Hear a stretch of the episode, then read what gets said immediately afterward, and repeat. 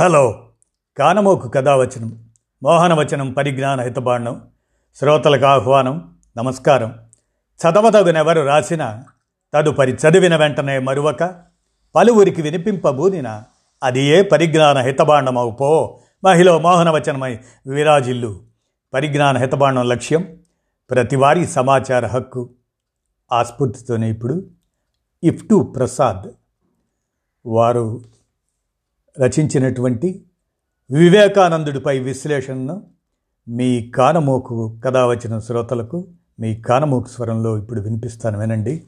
వివేకానందుడిపై విశ్లేషణ రచన ఇఫ్టు ప్రసాద్.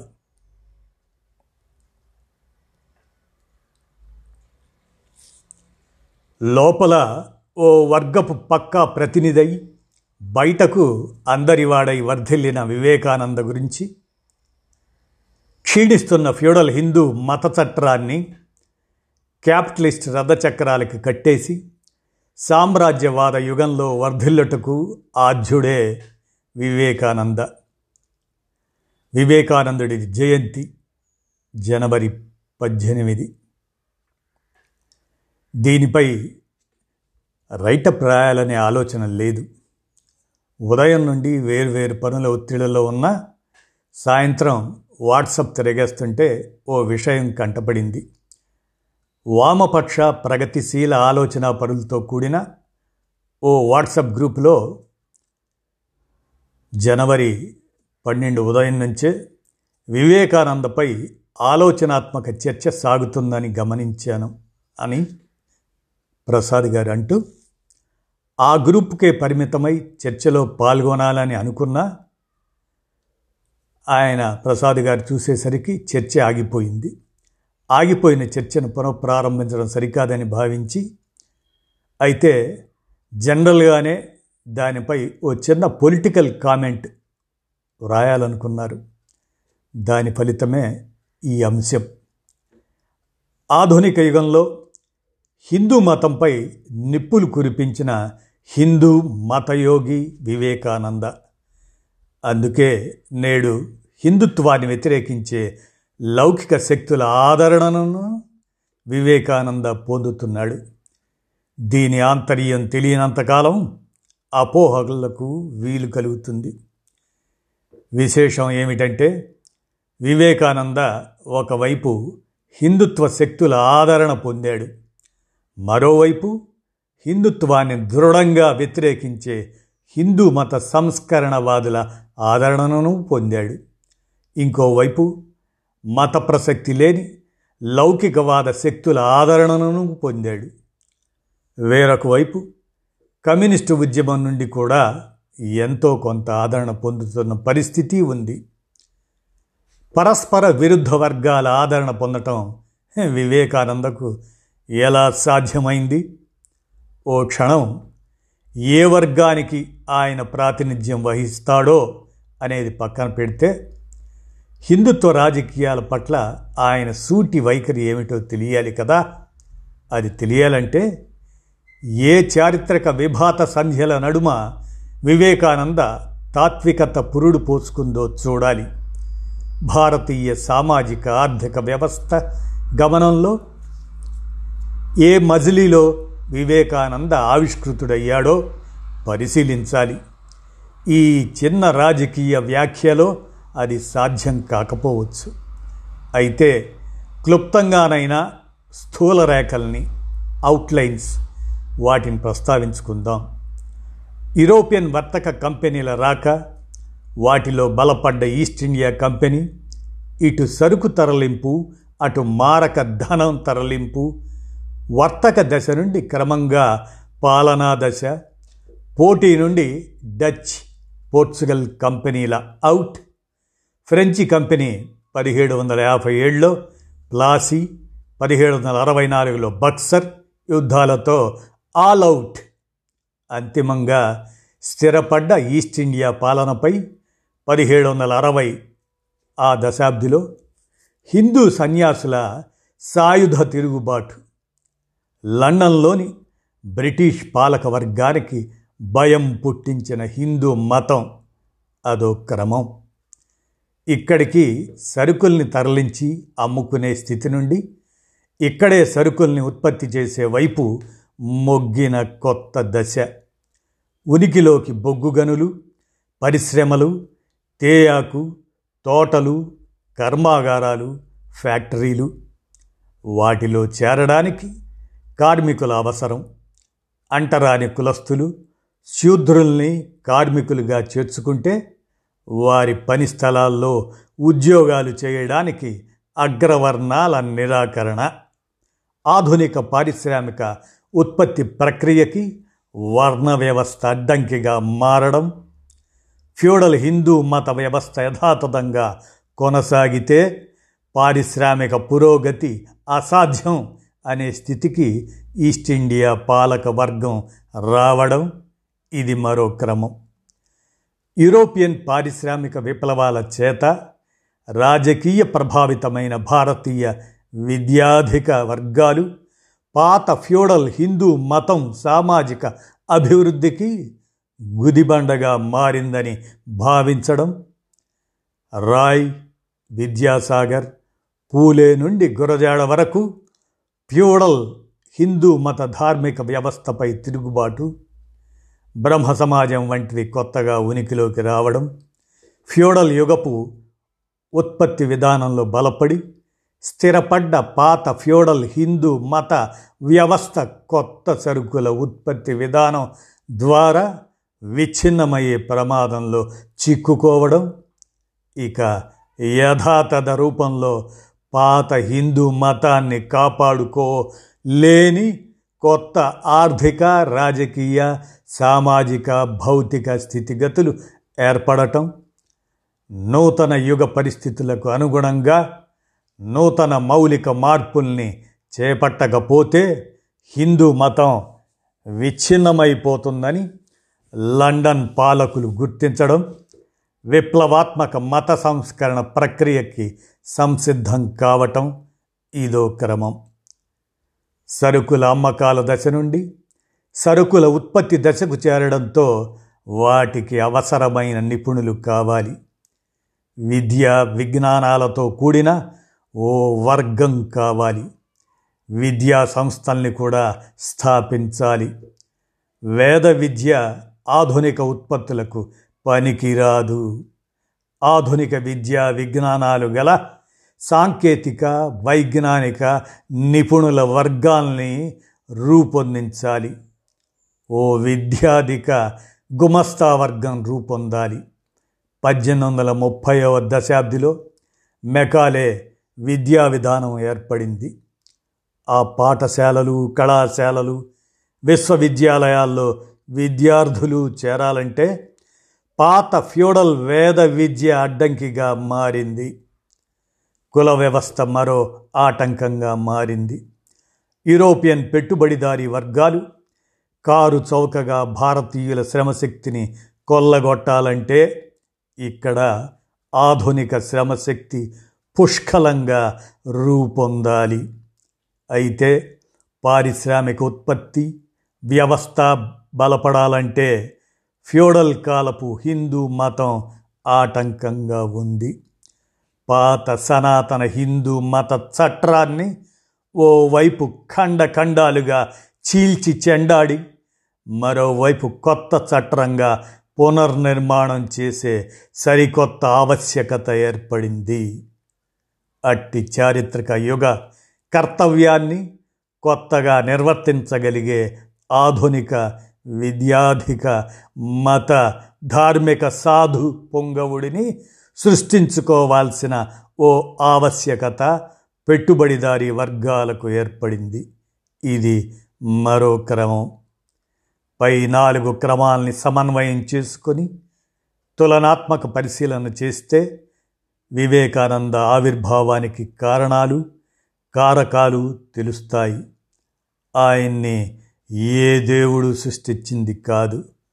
మతమో మత పీఠమో సృష్టించలేదు. ఆనాటి ఉత్పత్తి విధానమే ఆయన్ని సృష్టించింది. మధ్యయుగంలో యూరప్ ఖండంలో పరమ అభివృద్ధి నిరోధక పాత్రను క్రిస్టియన్ మతం పోషించింది. ఫ్యూడల్ ఉత్పత్తి సంబంధాలు క్షీణిస్తూ వాటి స్థానంలో కొత్తగా ఉనికిలోకి వస్తున్న పెట్టుబడిదారి ఉత్పత్తి శక్తులపై నాటి క్రిస్టియన్ మతం దాడికి దిగింది. యూరప్ పునర్వికాస ఉద్యమం తెలిసిందే. డావిన్సీ డాంటే వారి పాత్ర తెలిసిందే. కొత్త ఉత్పత్తి శక్తులకు ప్రాతినిధ్యం వహించే రూపంలో నాటి క్రిస్టియన్ మతం నుండే తిరుగుబాటు శక్తులు పుట్టుకురావడం తెలిసిందే. అవే ప్రొటెస్టెంట్ మత శక్తులుగా రూపొందాయి. పదిహేను వందల ఇరవై ఐదులో తలెత్తిన జర్మన్ రైతాంగ తిరుగుబాటుకు సారథ్యం వహించాయి. కాలక్రమంలో ఫ్యూడల్ క్రిస్టియన్ మతం రూపం మార్చుకొని క్యాపిటలిస్ట్ మతంగా మారింది. అట్టి రాడికల్ పరిణామం భారత్లో జరగలేదు. తద్భిన్నంగా జరిగింది. ఇక్కడ హిందూ మతం పెట్టుబడిదారీ వర్గాల సరుకుల ఉత్పత్తి కోసం శ్రమశక్తిని చౌక ధరకి సప్లై చేసే పాత్రను చేపట్టింది. అదే సమయంలో ప్రజల్ని సాంస్కృతికంగా పాత ఫ్యూడల్ కుల మత చట్రాల్లోనే ఉంచింది.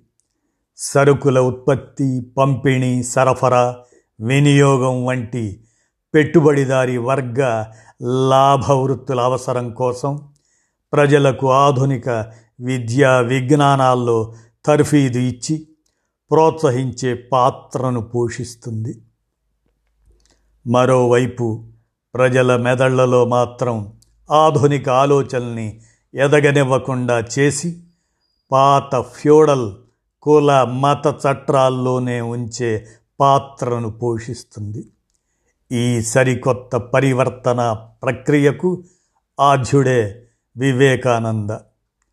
బంకించంద్రుడి ఆనందమఠం నవల ఇతివృత్తం నేర్పే చరిత్ర పాఠాలలోకి వెళ్ళాలి. పదిహేడు వందల అరవై నాలుగు బక్సర్ యుద్ధంతో అవధ్లో ముస్లిం పాలన అంతమై ఈస్ట్ ఇండియా పాలన కొనసాగుతుంది. హిందూ సన్యాసుల తిరుగుబాటు నిజానికి ఈస్ట్ ఇండియా కంపెనీ దోపిడీపై సాగింది. కానీ కంపెనీ ఉన్నతాధికారిగా కొలువులో ఉన్న బంకిం ముస్లింలపై హిందువుల తిరుగుబాటుగా వక్రీకరణకి దిగారు. ఆధునిక హిందుత్వ ప్రక్రియకు బీజం వేసింది ఆయనే. దానికి వివేకానందుడు పునాదులు వేశాడు. వివేకానంద గురువైన రామకృష్ణ పరమహంస పాత ఫ్యూడల్ హిందూ మతంలో సంప్రదాయ సంస్కరణల కోసం ప్రయత్నించాడు. ఆయన పద్దెనిమిది వందల ఎనభై ఆరులో మరణించారు. ఆ తరువాత ఆధునిక ప్రపంచ పెట్టుబడిదారి వర్గ రాజకీయ ఆర్థిక వ్యవస్థ రథచక్రాలకు హిందూ మతాన్ని అనుసంధానం చేసే కర్తవ్యాన్ని వివేకానంద చేపట్టాడు. గురువు వంగరాష్ట్రానికే పరిమితమైతే శిష్యుడు చికాగో వరకు హిందూ మతాన్ని విస్తరించాడు. హిందూ మత ప్రపంచీకరణకు వివేకానంద పునాది వేశాడు. భూమి బల్లపరుపుగా ఉందనే మూర్ఖ మూఢ వాదనలకు కట్టుబడ్డ కారణంగా క్రిస్టియన్ మతం శిథిలమైంది. పాత ఫ్యూడల్ క్రిస్టియన్ మత చట్రపు శిథిలాల నుండే పెట్టుబడిదారి అనుకూల మతం ఆవిర్భవించింది.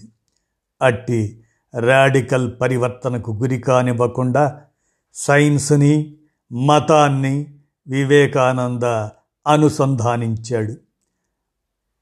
ఐన్స్టీన్ శక్తి నిత్యత్వ సూత్రాన్ని బ్రహ్మ ఐక్యశక్తిగా డార్విన్ పరిణామవాదాన్ని దశావతర దశావతారాల క్రమంగా జర్మన్ తర్కవేత్త హెగెల్ గతితర్కాన్ని వేదాలతో పోల్చి హిందూ మతాన్ని క్షీణించే స్థితి నుండి కాపాడాడు.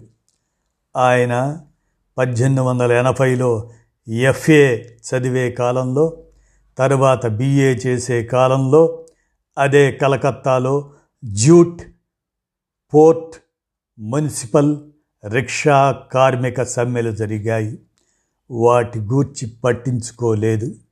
పద్దెనిమిది వందల ఎనభై ఎనిమిదిలో పరివ్రాజకునిగా మారి పద్దెనిమిది వందల తొంభై మూడు వరకు ఐదేళ్ళు దేశాటన చేశాడు.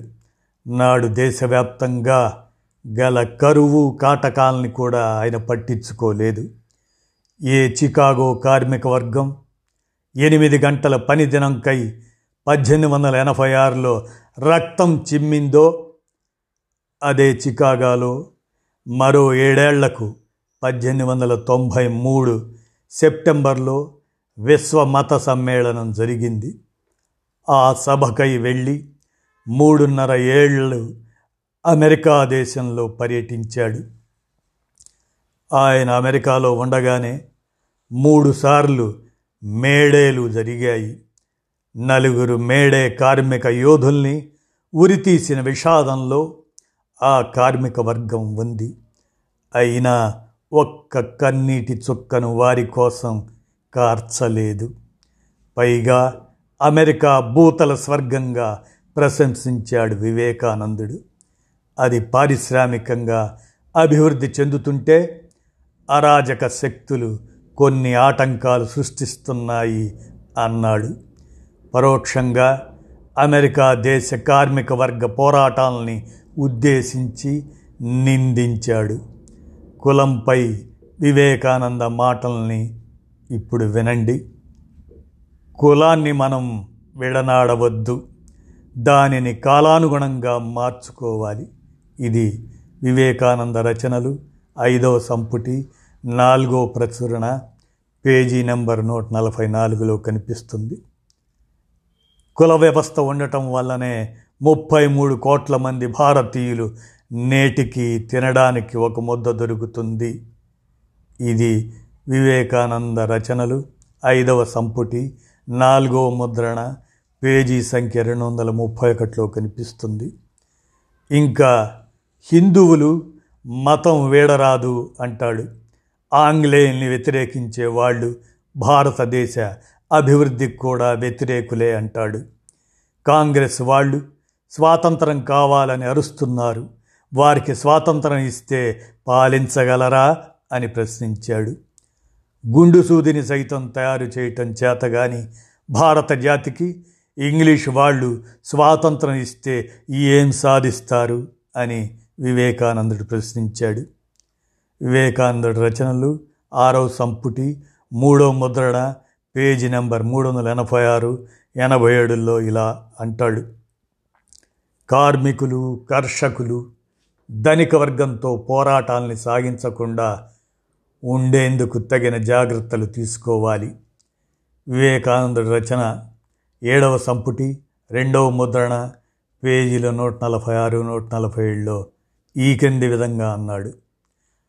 అట్టడుగు ప్రజలు తమకి జరుగుతున్న మోసాల్ని క్రమక్రమంగా తెలుసుకుంటున్నారు. వారు సంఘటితపడి మోసాల్ని ప్రతిఘటించి తమకు న్యాయంగా రావాల్సిన భాగాన్ని బలవంతంగా కూడా స్వాధీనం చేసుకోవచ్చు.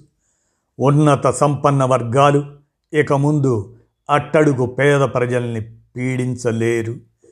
ఆ ప్రయత్నాలు ఓడిపోక తప్పదు.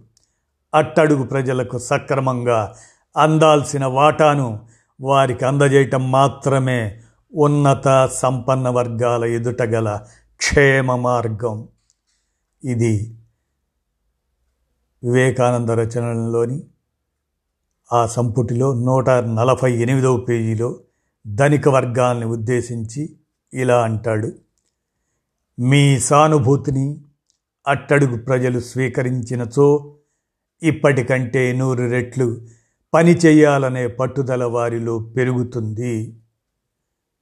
వివేకానంద ఒకనొక నిర్దిష్ట చారిత్రక దశలో తగు చారిత్రక కర్తవ్యాన్ని నిర్వర్తించడానికి నాటి కొత్త ఉత్పత్తి శక్తుల చేతిలో ఓ సాధనంగా మారాడు. పాత ఫ్యూడల్ ఉత్పత్తి సంబంధాలకు లోబడ్డ నాటి మత వ్యవస్థపై తీవ్ర దాడి చేసి వలసవాదుల నేతృత్వంలో ఎదిగే ఆనాటి కొత్త ఉత్పత్తి శక్తుల వర్గ ప్రయోజనాల కోసం దాన్ని పునర్నిర్మాణం చేయాల్సి వచ్చింది. ఆ అవసరాల్ని తీర్చే కొత్త ప్రక్రియకి వివేకానంద ఉత్ప్రేరకంగా ఉపయోగపడ్డాడు.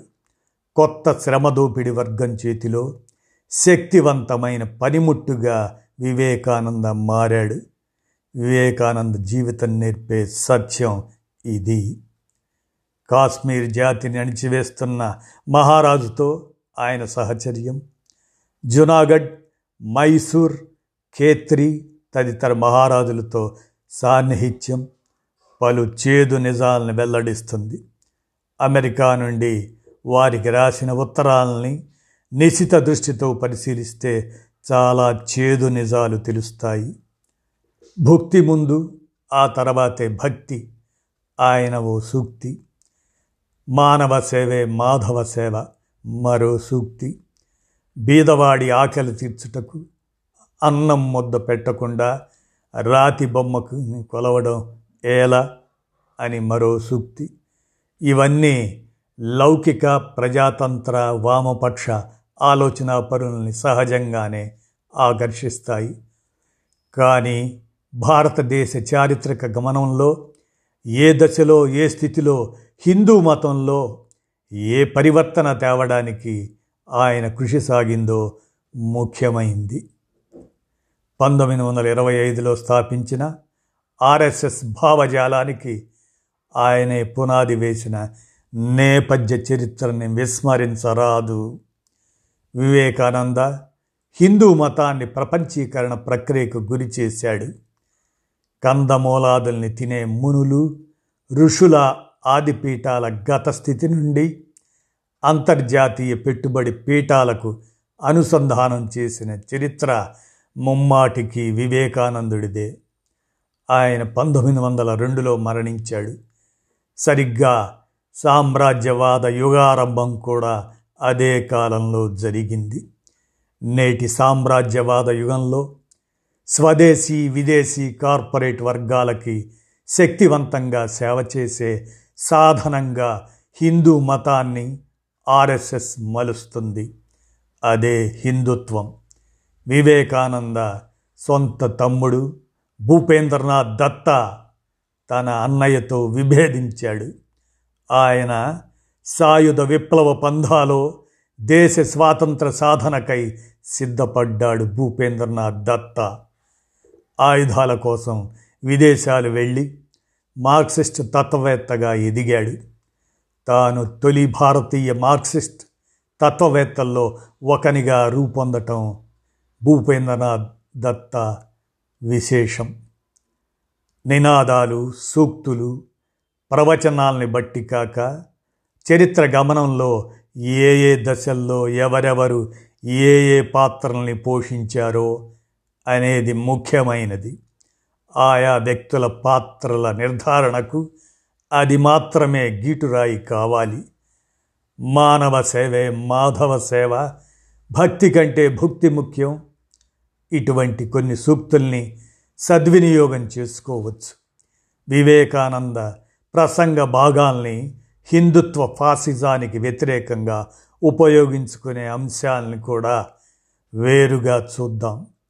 స్థల కాలాదుల్ని బట్టి సందర్భానుసారంగా వాటిని సద్వినియోగం చేసుకోవటం వేరు. కానీ వాటికి ఆకర్షితులై చరిత్ర గమనంలో పోషించిన పాత్రను తిరగేసి చూసే పరిస్థితి రాకూడదు. వివేకానందుడి పాత్రను కూడా ఆ కోణంలోనే విశ్లేషణ చేసి చారిత్రక దృష్టితో నిర్ధారిద్దాం అని ఇఫ్టు ప్రసాద్ పిపి గారు రాసినటువంటి వివేకానందుడిపై విశ్లేషణని మీ కానమోకు కథ వచ్చిన శ్రోతలకు మీ కానమోకు స్వరంలో వినిపించాను. విన్నారుగా ధన్యవాదాలు.